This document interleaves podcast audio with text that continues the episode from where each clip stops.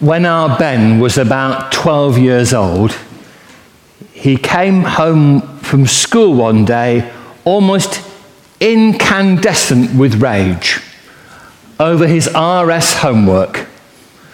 Because the teacher had said to them, right, one of these homeworks, I think the teacher would pull out of their bag when they can't think of anything else because they obviously like children, therefore want to give them something to do, even though it's not of any great purpose. Your homework tonight, he said to them, is to go home and draw a picture of God. And Ben, being a son of the manse, was indignant because, of course, in his eyes, you couldn't draw a picture of God. So we had to write a note in his homework diary. We made him write a paragraph in his exercise book saying why he wasn't drawing a picture of God and sent him in next morning with a sense of trepidation because the RS teacher was a bit of a brute and he wasn't quite sure what was going to happen. He was pleased to note that the, the Muslim lad in the class had also refused to do the homework and got there and handed it in and waited for the explosion. But of course, it didn't come because the teacher didn't really have any ground to stand on because how do you draw the impossible? You, know, you, you are in danger of a, a, a white haired old man sitting in a cloud, which does God no justice at all. Um, and in a sense, that picture speaks the way in which to try and find even words that depict something of God has their limitations. Even if Tim Crossley wants to use words like ineffable, that he needs to look up what it means when he gets home, it still may not give the full picture of what we have come to understand. Certainly not the full picture of who God is. And so, in a way, whenever we begin to talk about these great theological subjects, we are inevitably placing ourselves in a difficult position because it's complicated. It's not easy. Which brings that passage from Ephesians. Now, I always feel sorry for people who get passages like that, which Megan read very well, uh, but it, it's a difficult passage, but it's even more complicated if you look at it in Greek. Because in Greek, all that Megan read is just one sentence. It's a huge piece of text. And the fact it's in one sentence suggests that Paul, the writer, is trying to convey something really complicated with lots of clauses and subclauses and all manner of linguistic devices to try and explain and explore what it is that he wants the Ephesian church to try and get hold of. It's a sort of passage that rather than a few moments on a Sunday morning, you need to go home and sit and spend some time with to try and unravel exactly what it is that Paul is saying to us, what the significance of these words are. So when we come, in a sense, to try and picture God, understand God, we recognize that we are setting ourselves a challenge.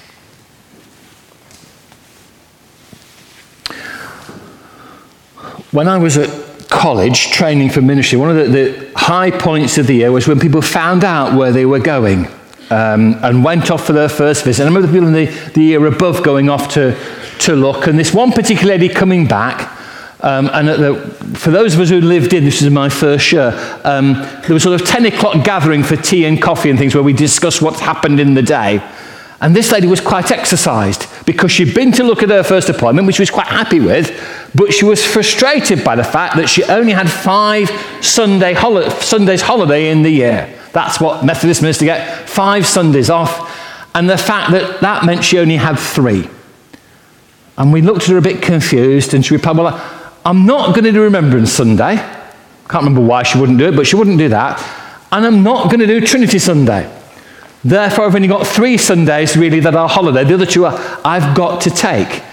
And I suppose the reason why she didn't want to do Trinity Sunday is because we're dealing in that which is complicated. When we talk of Father, Son, and Holy Spirit, three in one and one in three, this essential relationship, we are creating the beginnings of a picture that it's quite difficult to get our heads around. You may have seen people at the front here and other places talking or, or demonstrating uh, steam, water, and ice, which are all the same thing but in different forms. People talking about being a father, a son, and a husband, same person but different things, in an attempt to try and explain how our God, Father, Son, and Holy Spirit, is necessarily related. And all these images, in a way, don't present a clear, concise picture, but in a sense, present us something that we can begin to work with in the hope of understanding. When we talk about God's nature, we are in a way delivering some profound statements that we need to pause and think about. What it means to believe in a Trinity and how, in a sense, that works. For we know that when we pray, we pray to the Father through Jesus in the power of the Spirit. It's there in our understanding of how we do things in the life of the church. It's there in many of the hymns and songs that we sing. But if we try and sit down and explore and explain what it means, then we give ourselves a real significant challenge. But I would argue it's really important that we ask ourselves these difficult questions. That we try to explore what it is to believe in, in the one who is creator, redeemer, and sustainer. So we need to understand. Uh, our Ben uh, has set me a new challenge. And he went on holiday and uh, in the summer uh, by himself with a friend and came back with a present for me, which is here, which is a cookery book. Which is, it's a really good idea, this cookery book, because Ben is vegetarian, and each recipe comes in two forms one for vegetarians and one for meat and fish eaters. So you start with a basic thing, and then it branches out at the end so you can produce something that Ben can eat, and then something that Louise and I can eat. Um, there's just one slight problem with it it's in Flemish. Now, my Flemish isn't too good. So I said to him, Why have you bought me a book in Flemish, Ben? What, what am I going to do with this? And his answer was really quite straightforward. Daddy said, Flemish, which is a derivative of Dutch, is sort of between English and German. So, with your English and your German, he said, you should be able to use this. And I suppose the challenge is the day when I stop finding excuses to do not do it and pick the book up and try and work out what on earth it is saying to me. Life is about trying to understand, trying to make sense of what's going on around us. And when we talk about God, it strikes me that the key word that somebody mentioned that's written on here is this word love.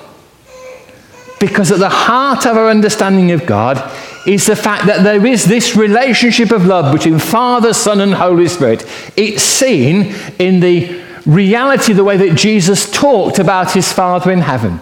It's seen in the promises made in the Old Testament about what was going to come in terms of the Messiah. It's seen in the promise of the Holy Spirit. It's the great theme that runs throughout the whole of Scripture, and seemingly to my mind, the, our understanding of God is tied up with this. So that Ephesians, in its way, if we want to use some long words like ineffable, talks about how God is transcendent. He's up there, if you like, and how he is immanent. He is in here. And creates these images that we can use long words like omnipresent and omniscience and omnipotent and all these things to try and talk about God and they're there to try and help our understanding, to enable us to catch something of the remarkable nature of the God whom we worship, to remind ourselves in a way that we are on a lifelong journey. And who we were 10, 20, 30, 40 years ago is very different to who we are now. And hopefully, as we have grown, as we have matured, as we have been involved in the life of the church, our picture of God evolves. Our understanding is enhanced. We can, in a way, speak in a language that we might not have done 10, 20 years ago because the journey that we have been on. And as we said last week, there is huge importance in us sharing something of where we are, what we understand, how we make sense of the reality that we are called to believe in. And it strikes me that when we talk about God, we have to talk about love. Love that's there in creation, love that's there in the message of redemption that Jesus offers the world, love that's there in the continuing work of the Holy Spirit, and invite ourselves to reflect, to go deeper. When I was teaching in lower down the school, we taught about the Tudors and you do it at a level for sort of 12 year olds that can understand. Then when you come back to it at A level, at 17, 18, you deal with it in a different way because the youngsters' minds have progressed and developed and they can cope with far more than you could throw at them as a 12 year old. As we journey on in faith, we are inviting ourselves to reflect, to grow, to deepen our understanding to receive insights of our God who is a trinity of love.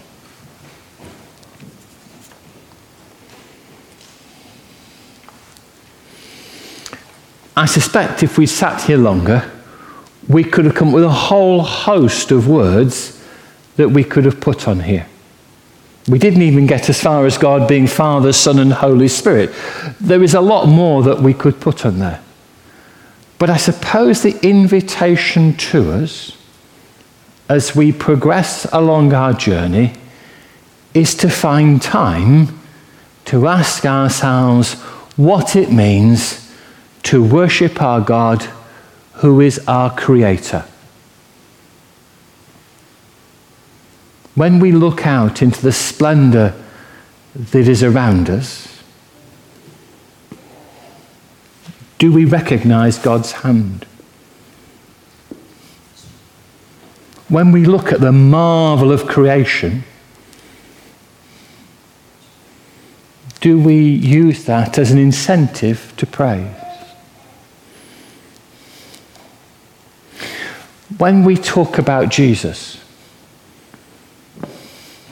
and the good news of forgiveness, the relationship he invites us into, when we talk about this radical, exciting lifestyle that he invited his followers to embrace. Where are we on that journey? How are we progressing to where we are called to be? And when it comes to the Holy Spirit, are we still, in a way, holding this at arm's length, frightened of what it might do to us, rather than seeing it an essential part of the way that God is active in our world today? And that when, in a sense, we sense God, when our hearts are lifted, when love floods into us, that is where the Spirit is at work.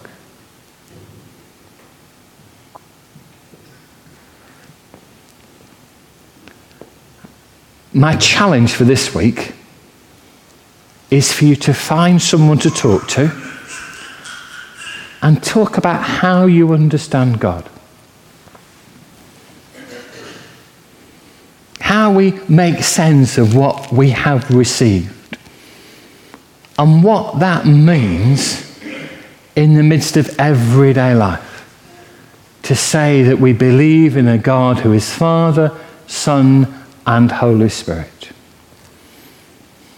Because it strikes me that we are called to be God focused, and the more, in a way, we give ourselves time to ponder the reality of God, the more we will be enabled on the journey. When we think of the things like Psalm 8, where there is this glorious picture, the, the splendor of creation, and it includes the thought, and what is man, what is humanity, that you are mindful of them. The God who is defined by a relationship of love, Father, Son, and Holy Spirit, is the God who, in love, invites us to be part of that relationship. And therefore, able to take that touch of love out into the world and invite people to see something different, to see something beautiful.